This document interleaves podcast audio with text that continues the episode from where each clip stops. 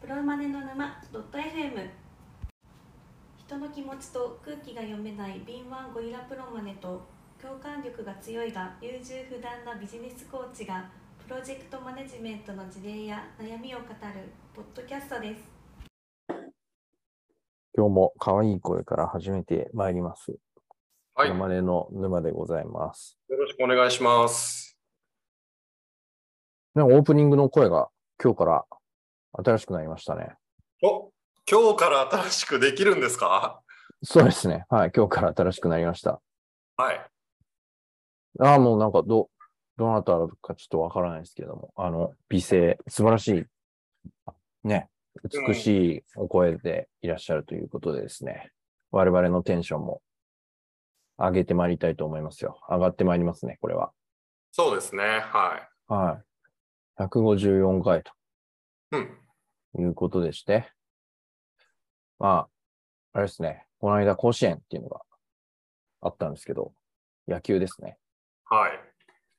そこの慶応義塾を応援してきた方々は、退場です。退場してください。速やかに。という回ですね。そうですね。第105回選手権記念大会。はあはあはあ、それは甲子園の正式名称ですかね。そうですね。はい。つまり我々のエピソード数は甲子園の回数をはるかに上回っていると。約1.5倍もやっているよっていうことですね。そうですね。甲子園より上です。はい。で、なんで、まあ話題になったっていう話なんですけどね。そうですね。い知ってましたや、知らなかったですね。知らなかったんかい。あの出張に行ってね、はい。えー、とたまたま早く終わったんですよ、仕事が。うん。それで同僚とふ一緒にタクシー乗ってあの駅に向かってうん。で、そこでタクシーの運転手さんがね、うんあのテレビつけてたんですね。うん。で、8階の裏。うん。たまにはじゃあこれ見ますかっつって、駅前で居酒屋入って、うん。 9階の裏ですわ。っうん。ていう、その優勝の瞬間を見てはいます。うん。うん。なんかう100ん。ぶりらしいですね。慶応義塾大学、あ慶応義塾高校うん。のあの優勝は。慶応義塾高校で合ってますちょっと、なんか自信なくなってきちゃ慶応義塾。まあちょっとなんか間に入るかもしれないですけど、う。なるほど。慶応ですね。なんかいろいろですね、盛り上がってたわけですよ。その、純粋な野球で盛り上がった以外の盛り上がりがあったみたいで。まあ、それはニュース記事を読んでいただくのがいいのかな。うん。その炎上をしたよっていうのは、先ほどウツボさんに伺いましあはい。じゃあ、こちらをご説明いただいてもよろしいでしょうか。た。8月25日金曜日16時配信の Yahoo Japan ニュースさんから、えっと、抜粋してます。うん。テーマはね、批判相次ぐ慶応の応援マナー。うん大きすぎる応援に対する高野連の見解はっていうものです。うん。内容をちょっと一部読みますけど、うん慶応高校が守備の際、仙台育英が三振やアウトになるとき、えー大きな歓声が上がっており、うん。慶応の応援すごいのはわかるけど、育英の選手が三振になったときにすげえでかい声でわーになるのはどうなのうん。せめて慶応守備の時声を抑えてもらっていいですか単純に不快です。などの、うんまた、立って応援したり、肩を組んで横横揺れしたりする姿が散見され、邪魔だとの指摘も相次いでいた。うん。実際、球場では立ち上がっての応援は他のお客様のご迷惑になりますので、ご注意ください。応援のお客様のご迷惑にならないよう、十分ご配慮くださいという注意喚起がアナウンスされていたとのことです。うん。高野連の見解はって上に書いてあるんですけど、はい結局、どうだったんですかね、これ。高野連の見解は。えっとね、この記事にの中では、高野連の見解は特に触れてないですね。 あ、そうなんですか。なんだそれ。まあいいか。本人はどのように考えているのだろうかああ、そういうことね。というのが何なのかわかんないですけど、あの応援に関する注意事項について、うん。えーまあ、規定があるんですと。うん。ただし、守備中の応援などについてのルールは、えー一般観客に対して周知しているものではないでほう。す。で、その高野連の見解としては、あ、触れてますね。はい。うん。一般観客に対して周知しているものではなくて、学校の管理のもと応援する方々に対して、えーと、応援マナーを周知しております。ああ、そういうこと。うん。で、アルプススタンドが学校関係者というか、学校の管理のもと応援をしている人の座席だそうです。おうおうおうおう。はい。じゃあ関係あるね。ありますね。場所は。はい。わかりますアルプススタンド以外の座席については、今回に限らず、周りの方に迷惑をかけないようにご観戦いただくということしか、えー注意をお願いしていない。おう。へえ。まあ、ちょっと後でその辺いろいろ整理しましょうか。そうですね。まあ、簡単に言うと、慶応高校が勝ったんだけれども、うん。慶応高校の応援がうるさすぎたり、マナー違反だったりしたんじゃないかっていう話ですよね。すごくシンプルに言うとそうですね。もうちょっとおひれはひれをつけると、つけちゃうんだ。まあ、いろんなことを言われてたわけですよ。はいあの、10、10ツイッターの、うつぼさん的にはですね、いろんな意見を拝見したんですけれども、はい。まあ、これはどっかのニュースにも書いてあったんですけれども、単純に声が大きすぎて守備妨害になっていたと。おー。でそれが競技的に問題じゃないかみたいな話とか、はいまあ、あと、それでし守備の選手が交錯してたり、うんうんうんで。、それは危ない。危ないのでやめ、守備妨害で、プラス危ないっていう意見があったりだとか、おー。フェアじゃないみたいな。一方の学校の応援だけこんなに人が集まって大きくなるのはフェアじゃないとか、おーここに人が集められるっていうのは資金力の差であるみたいな。ああ、まあ、あるかもしれないですね。それもフェアじゃないとか、うん。こんな暑い日にやるべきではないとか、それ全く別の問題な気がするんです けど。えー、まあ、そういういろいろありまして、おひれはひれが。うん。まあまあ、非常に盛り上がったと。一言で言えば非常に盛り上がったということなんでしょうね。うん。まあ、確かにね、35度を超えるような炎天下で野球やるってどういうことかなって思いま すよね。そうですね。それはなんかいろいろあるんですけど、一応ちょっとゴリさんはあんまり多分興味ないと思うので、いらないと思うので補足しておきますけれども、ももともとその甲子園っていうのはその夏のね、時期に選手を酷使するっていうのこと自体がどうなのかと、やめておけみたいな話があって、はいあの、有名な元メジャーリーガーさんも、まあそろそろ考え直した方がいいんじゃないかみたいなことを言っていたりすると。へえ。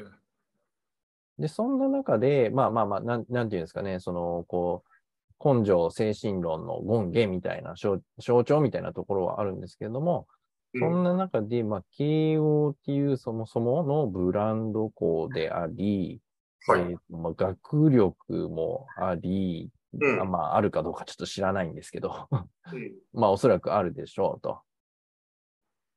あり、えっ、と、他の学校はみんななんか、坊主みたいのがスタンダードの中で、特にそういうのないっすよ、みたいな感じで、うん。えっ、と、練習時間も、まあ、1日2時間ぐらいしかしないっす、みたいな、うん。ちょっと今までの、こう、野球のイメージと一線を画すようなチームが出てきて、えっ、と、活躍して、この決勝戦以前にも、ちょっと話題になっていた、盛り上がっていたっていう中での話でしたと。あ、そうなんですね。そうなんですよ。まあ、ゴリさん興味ないと思いますし、私もそんなに興味ないんですけど。はい。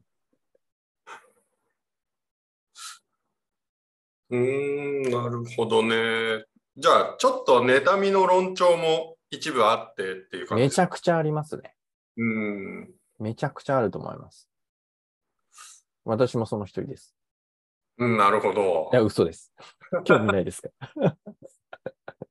あの、早稲田大学のラグビー部がね、は強い時期、監督が変わってすごく強くなりましたっていう時期に、は監督がテレビ出演して言っていた言葉を私結構記憶に残っているんですけど、おう。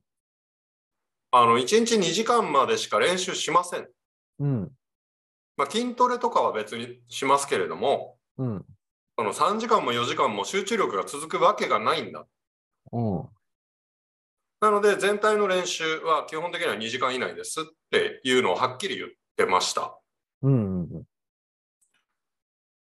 あの、それと同じことじゃないですかね。何がですかうーん、科学的に考えて効率がいいのはこれですよっていう方法に従ってこう練習をしていると効率がいいと、当然。うん。そうするとチームは強くなる。下手に怪我をしたり、下手にその疲労を蓄積したりしなくなって、育成が早いよねっていうこうんとなんじゃないかな。まあ、甲子園とか野球とかの一般的な認識が、認知がどうなのかはわかんないですけど、まあ世の中的に、世の中的にはそういうのが、まあ、認知されるようにはなってきてますよね。うん、長い時間練習すればいいってもんじゃないみたいな。そうですね。うん。まあまあまあ、そういう前、コンテクストがありましたと。うん。いう話なんですけども、まあちょっと我々は、この応援スタイル、はい。応援マナーについて論点を絞って、プロマネ的に語っていくということをやりましょうか。そうですね。はい。で、ゴリ調査班が調べていただいたんですけれども、はい。そもそもこのマナー中華ですね、はいルール、うんガイドっていうのは何なのかと。そうですね。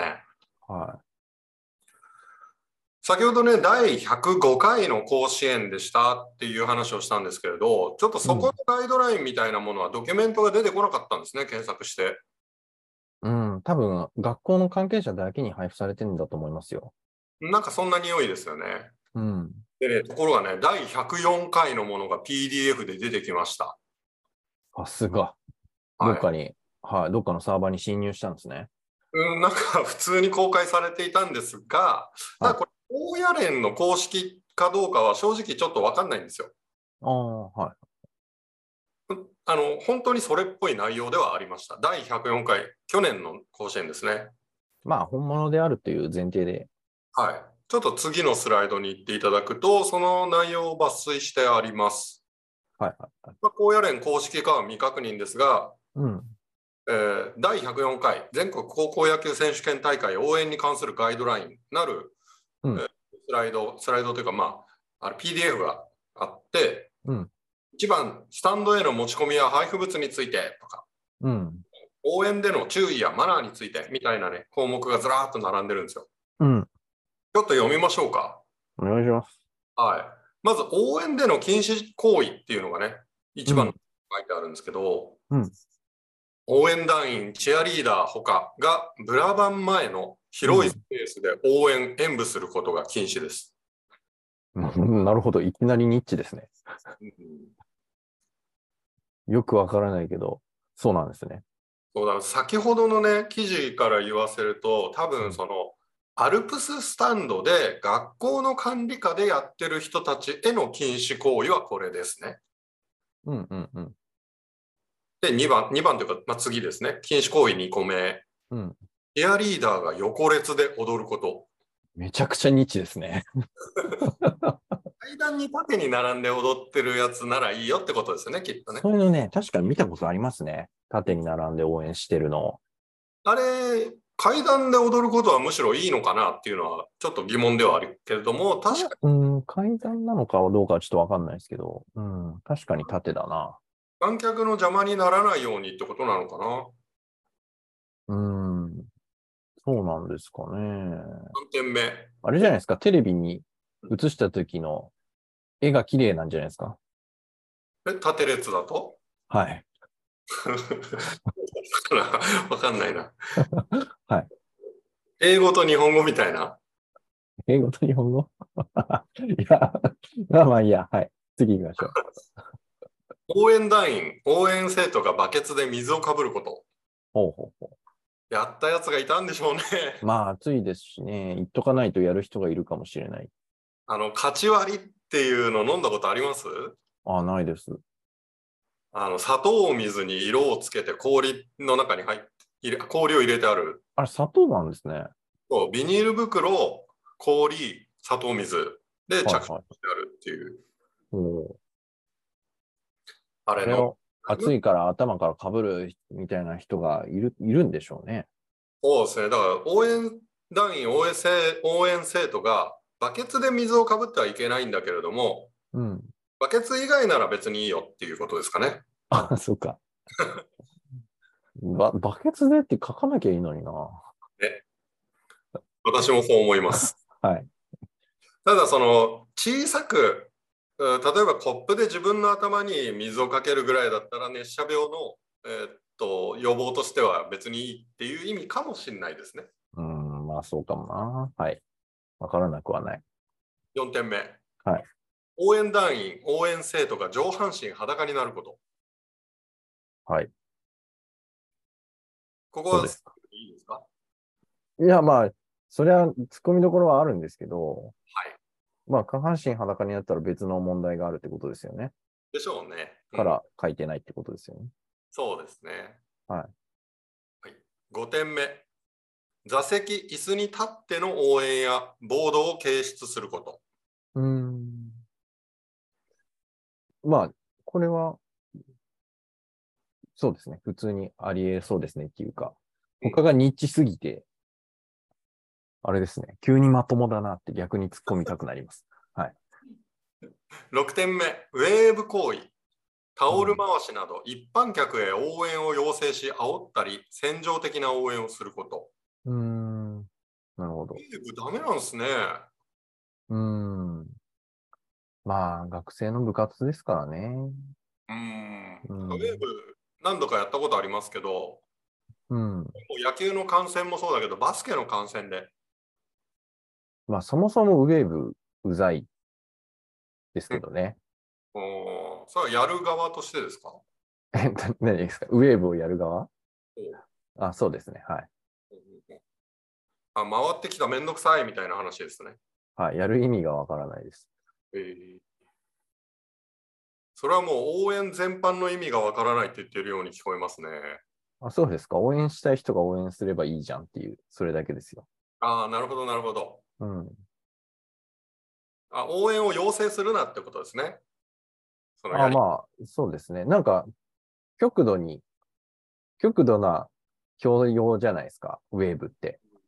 なるほど、なるほど。応援をしてくださいねっていうのはあるとは思うんですけど、まあ、それって個々の応援、個々全員が参加してなくても、まあ、応援って成り立つじゃないですか。はい。なんか、ウェーブっていうものの性質上、なんか、もう大多数が参加しないと成立しないじゃないですか、ウェーブウェーブって。はい。まあ、そこの性格の違いはあると思いますね。まあ、同調圧力が強いなっていう感じですね。あ、そうなんです。そういうことですね。あの、同調圧力が苦手なのでっていうことですよ。はい。で、ここまでがね、応援での禁止行為って挙げられてる6個です。はいはいはい。で別の項目ですね。ん応援の注意やマナーっていう項目があって、ここがポイントですね。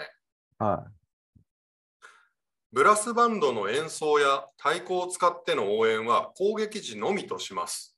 はで、中略。えー守備中は演奏や太鼓を使っての応援はできません。はいはいは座ったまま拍手のみで応援してくださいって書いてある。うんうんうんなるほど。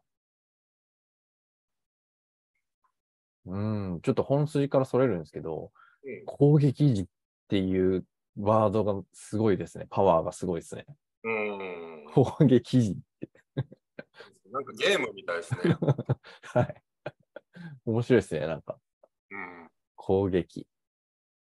でも攻撃とかいう表現をするスポーツってあんまないですよね。え、まあ、攻め守りみたいなのは言いますけど、うん、攻撃ってあんま言わないですよね。オフェンス、ディフェンスって我々よく、はい。まあ、そうですね。うん、戦戦闘用語なんですよね、やっぱスポーツって。うん、そうですね。うん。戦いですからね。うん。そう、ここがポイントで、うん。まあ、まず、演奏や太鼓、ダメよ。それはコうピーんうんだけですよって言っている。うん。あとは、守備中はうん。座ってなさい。うんで守備中は拍手のみで応援しなさい。はい。ここですね。守備中、拍手のみ。 これ裁判で言うと、はい我々はどっちですかなんですか、我々は、あの、ポリスなんで、ポリスはどっちでもないのか。ポリスは訴追する側です。はいはいはいあだあ犯罪者を追いかけてます、我々は。ああ。じゃあ、そその、どういうお作法で喋っていけばいいですかね、この後。いやいやいやいやいつも通りでいいじゃないですか。これは、あの、うん、ギルティーなのか、ノットギルティーなのかで、はいはいはいはい。あじゃあ、なんか明らかにしていかなければいけいけないポイントっていうのと、まあ、はい前提に置いてしまいましょうっていうポイントを、まずは分けた方がいいかなって思うんですけど、はい、まあ、前提としては、この今説明いただいたガイドラインっていうのが、正であると。はい、正しいものであるという前提にしたいです。はい。で、確認していきたいポイントとしては、えー、まあ、違反行為が、違反というか、そのマナー違反行為があったかどうかですね。禁止行為があったのかどうかうん、と、えー、そうだな。まあ、さっき、あの、ヤフーニュースのコメントに書いてあったところからすると、うんあれアルプススタンドにはこのルールが適用されますっていう話でしたっけそうです。この、えっと、禁止行為6項目っていうのと、うん。マナーっていうのがあって、うでんどちらもアルプススタンドで学校の管理下の下で応援をしている人たちへのルールでありマナーですうんうんうんうん。っていうことなんです。なるほど。その、じゃあさっき出てきた、えっ、と、ニュースのな、ニュース記事の中で出てきた、あい迷惑なんじゃないか的な応援が、アルプススタンドで行われていたのかどうかそうですでね。すね。はで切り分けられるのかっていうのも問題ですけどね。い、はい、はいはい、はい。で、えっ、と、守備時に、守備の時に、こう、そういう応援が行われていたのかっていうのも確認ポイントですね。そうですね。記事で言うと、慶応高校が守備の際に、あの大声を出すとかがやめてくれって書いてあるんですね。ああ、もう書いてあるから、じゃあそれはもう確定事項として取り上げ使いますか。 そうですね。はい。あと、この、まあ、あくまでこれガイドラインなんで、はい。規則みたいなものではないので、これを破ったら、マナーを良くないよねってなったらどうなるのかっていうのも気になりますね。そうですね。はい。そうなんですよ。明確にルールとされてないんですよね。うん。なので、退場にできるのかっていうと、そうではなさそうな感じでマジっすか。退場にしましょうよ。あのね、頑張って。は、はですけど、もう一個、春の大会っていうのが選抜。い。うんうんうんうん。選抜の方がまあ95回ぐらいまで今行われてるんですけど、うん。こちらはね、禁止行為を行うと、退場になりますよ、観客もって明確に書いてありました。ああ。なるほど。うん、だから選抜と選手権、あの甲子園ですね。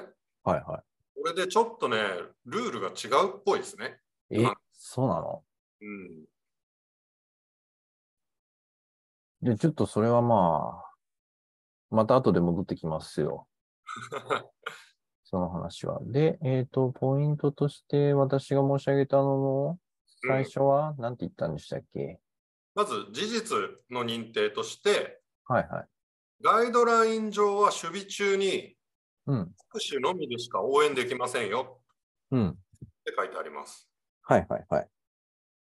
ところが Yahoo ニュース、Yahoo ジャパンニュースさんの記事によると、うん。守備の際に大きな歓声が上がっていた、書うん。かれていますね。っはいはいはい。だからもう黒です。黒。ていうことなんですよ。はいただし、それがアルプススタンドなのかですね。それはですね、うん、さっき私どもが動画で検証いたしまして、はい。アルプススタンドでやられてましたね。なるほど、なるほど。はじゃあ、ダメい。で間す。違い、間違いないです。あれは。ですね。アルプススタンドで、まあ、ちょっとそそれがあの、守備時のタイミングだったのかっていうトピックはのは明らかにわからない動画ではあったんですけれども、うん。あれ明らかにわからないじゃダメじゃんね。ダメですね。ダメか。まあでもし、うーん、そうか。あまあ、いいですよし。ないか。はいいいっすかいろんなことがよくわかんないけどっていう前提でやってますから。あ、そうですね。なんか、すごい騒いでましたね。うん。立ち上がって肩を組んだ応援をしてましたね。ああ、それはダメですね。はえっとね、たあーどうなんだろうな。まあ、そうですね、ここで言うと、マナーのところに、はいえ立つな、肩を組むなっていうのは書かれてました。い。はいはいはいはい。攻撃時はやっていいんだけど、守備中はやるなっていう話ですね。えっと、どうかな。ちょっとそこはわからない。だ少なくともですね、多分ですけど、守備中は声を出してはいけないんですよ、応援で。ああ、はいはいはい。アルプススタンドにいる人間は静かにして拍手だけしなさいっていう。うんうんうん。まあでも Yahoo ニュースの記事では少なくとも守備中に慶応の応援してる人から声が上がってましたと。そうですね。ちょっとアルプススタンドからなのかはちょっと特定はできないけれどもと。うん。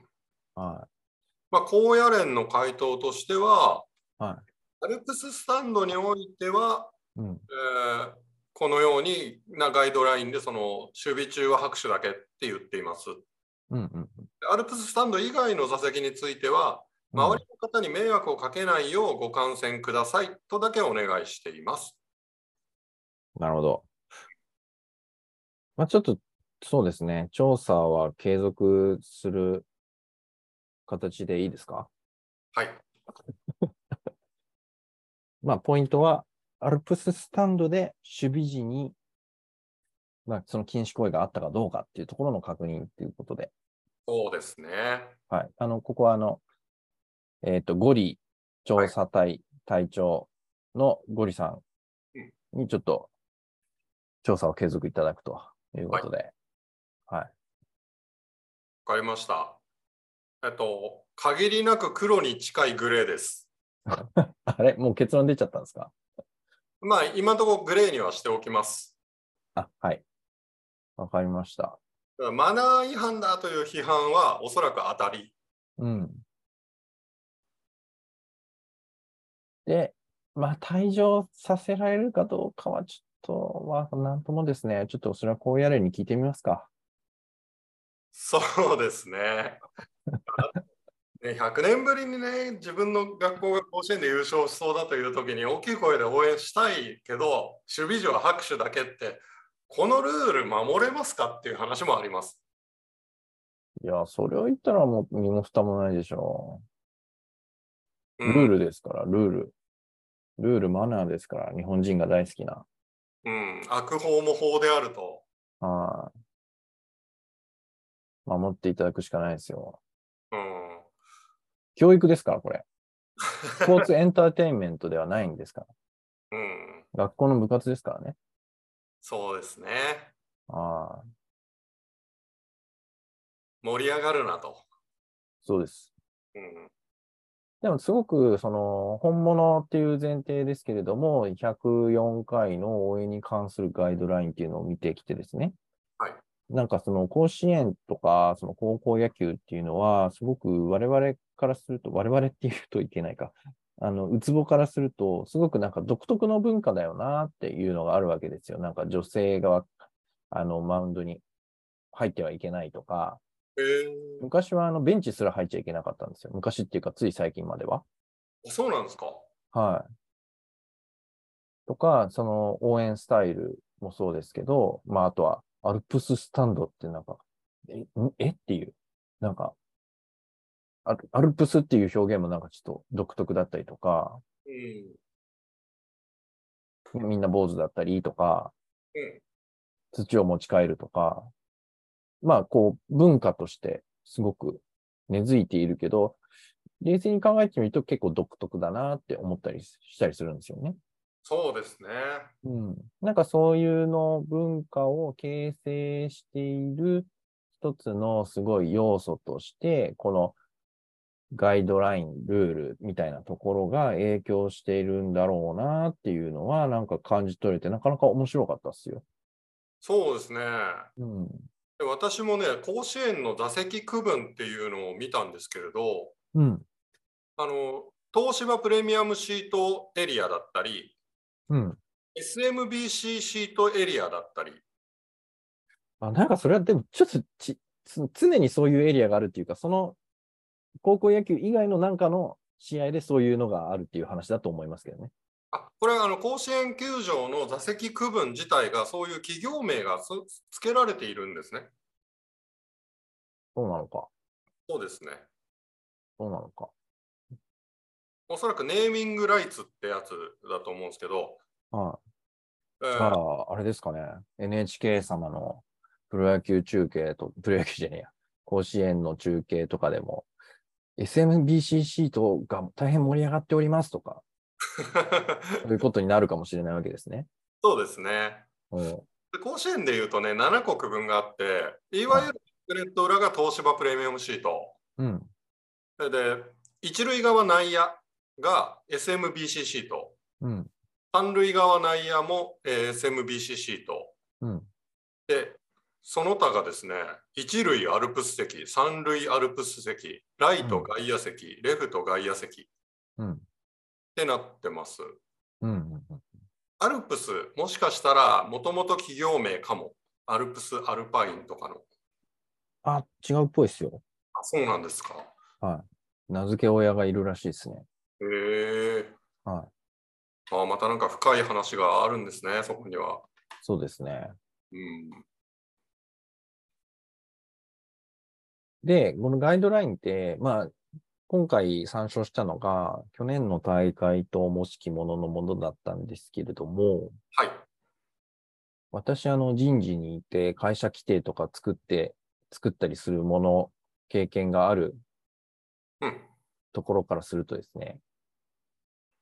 まあ、なんか、あんまり細かく変えないですよ。毎年、ここで変える、変えましょう、みたいな感じ。うんおーみたいな感じで、軽いノリで変えたりはしないですよ。はい。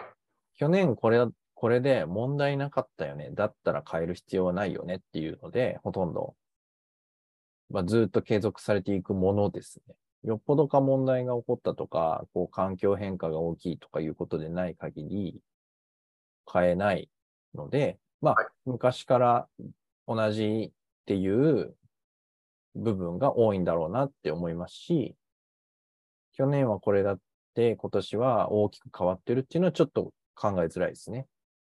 まあそうでしょうね。うん。あの、このガイドラインの冊子ですね、うん。典型的にその付け足し、付け足しがなされていったものだと思われます。うん。うんもう構造的によろしくないんですよ。よろしくない。そうですか。あの、大項目1番がスタンドへの持ち込みや配布物。はい。いで、きなり2そこから始まるんだ。大項目2番が応援での注意やマナー。はいなんですね。はいはい禁止行為どっちに入ってますかっていうと、実は1番に入ってます。ほうほうほう。持ち込み配布配布物のところに応援での禁止行為って項目がペタッとこう追加されてるような感じ。これ多分後付けで付けられてるんですよ。 で、2番が応援での注意やマナーになってるんです。不思議ですね。不思議です。だ1番は持ち込みや配布物についての規定なのに、座席、椅子に立っての応援をするなとか書いてあるんですよ。うウェルん行為もするなと。うん。で持ち込みとか配布物じゃないよねっていう。うんうんうん。そうなんだ。うん、なんかぜ、ぜ、全体的にこう、うん今我々はすごい客観的にこの事象を語り合ってるんですけど、はい。個人的に、全体的になんか感想ありますゴリさん。この件。そうですね。えーっとね、難しい。 はい。あの、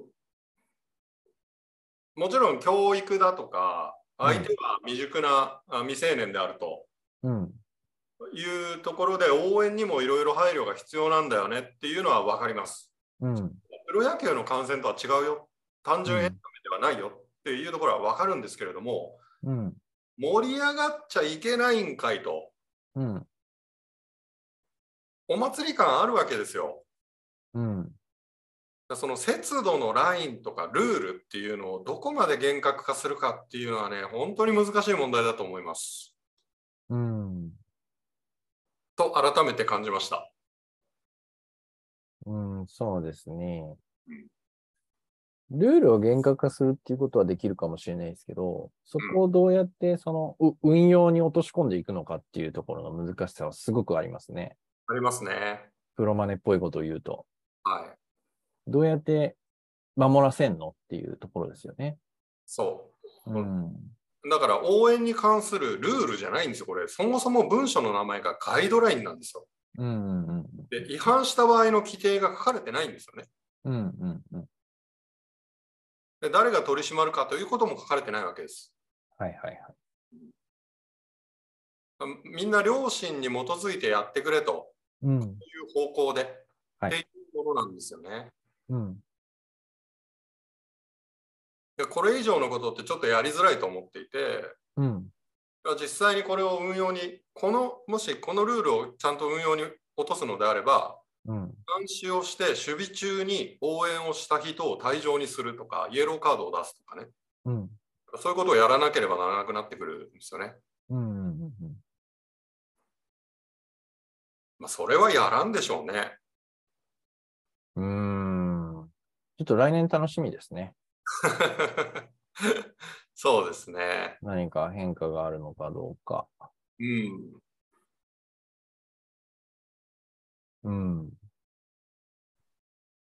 そうですね。まあ。私が思ったことはですね。うん。あ、みんなすごい慶応義塾のことが好きなんだなってあ思ったっていうか、理解できないってなりました。あ。うん。そ。れが。それはなんか世の中全般なのか、世の中全般ではないか。さすがにそれは言い言い過ぎかな。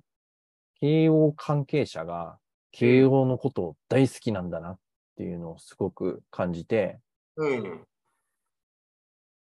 えも言われぬ気持ち悪さを覚えましたね。まあ、愛国心とか愛社精神とか愛好心、うん。そういう感じのものですよね。そうですね。うんいわゆる貴族意識、はまあ、ウツボさんは非常に薄いだろうなって思います。い。そんな、そんな、いや私も非常に薄いので。ね、なんか、何なんですかね。そういう、まあうん、それってブランド、なんか実体のないもの、あ、実体はないっていうと言い過ぎだけど、ううーん。ん。うまあ、うまいことやってるっていうことだとは思うんですけどね。うん強い貴族意識を持たせるっていう、何か施策、戦略があって、それを実行できてるっていうことだと思うので、うん。うまいことだと思うんですけれども、まあそもそもなんか学力がある、頭がいい人たちが集まる集団なので、うんそんな簡単に貴族意識って、まあ洗脳みたいなもんじゃないですか、あれって。そうですね。まあ、ブランディングですね。うん。